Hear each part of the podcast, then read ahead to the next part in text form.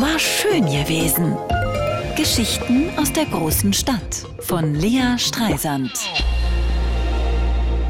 Heimatmuseen haben bekanntlich die Funktion, Urlauber zu beschäftigen, wenn es am Urlaubsort regnet.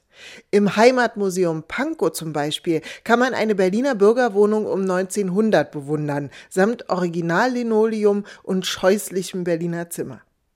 Im Deutschen Bernstein-Museum in Ribnitz-Dammgarten ging die Besucherin bis letzte Woche noch auf eine sehr viel gruseligere Zeitreise. Haustürschilder 1930er Jahre hieß es lapidar auf der Beschriftung neben einer Vitrine, in welcher in rotem Licht adrett hergerichtet Nazi-Devotionalien präsentiert werden. Zwei Blechplatten, darauf ist zu lesen, der Deutsche grüßt, Heil Hitler und irgendwas mit Untergruppenführer.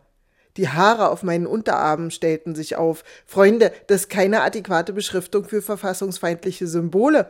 Ich hatte eine Urgroßmutter in Wilmersdorf, Jahrgang 1900. Die hatte in ihrer Schmuckschatulle auch irgendwelche Wehrmachtsabzeichen. Aber es ist ein Unterschied, ob man solche Gegenstände in den Nachlässen von Zeitzeugen findet, zu deren Alltag sie gehörten, oder ob man sie unkommentiert in einem Museum ausstellt.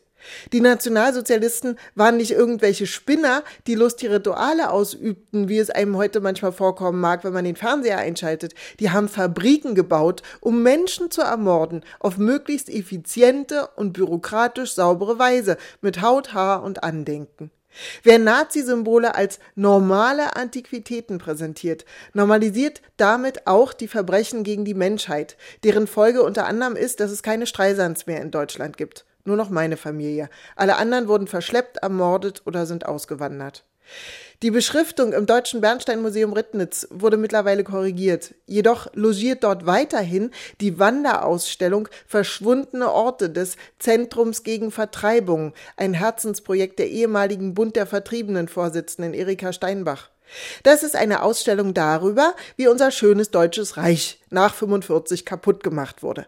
Die Jahre vor 1945 werden dabei genauso ausgeklammert wie die europäische Geschichte. Vom Sudetenland ist die Rede und von Ostpreußen, als würden diese Gebiete im heutigen Polen und Tschechien irgendwie eigentlich zu Deutschland gehören. Da wird ein Herrschaftsanspruch impliziert, dass mir schon wieder die Haare zu Berge stehen vor lauter Geschichtsrevisionismus. Die Ausstellung residierte übrigens 2017 auch schon in Berlin im Kronprinzenpalais auf der Straße unter den Linden, was damals von der Presse aber mehr oder weniger komplett ignoriert wurde. Und jetzt mache ich hier Werbung für den Verein. Na toll. War schön gewesen. Geschichten aus der großen Stadt von Lea Streisand. Immer montags neu im schönen Morgen und jederzeit auf radio1.de.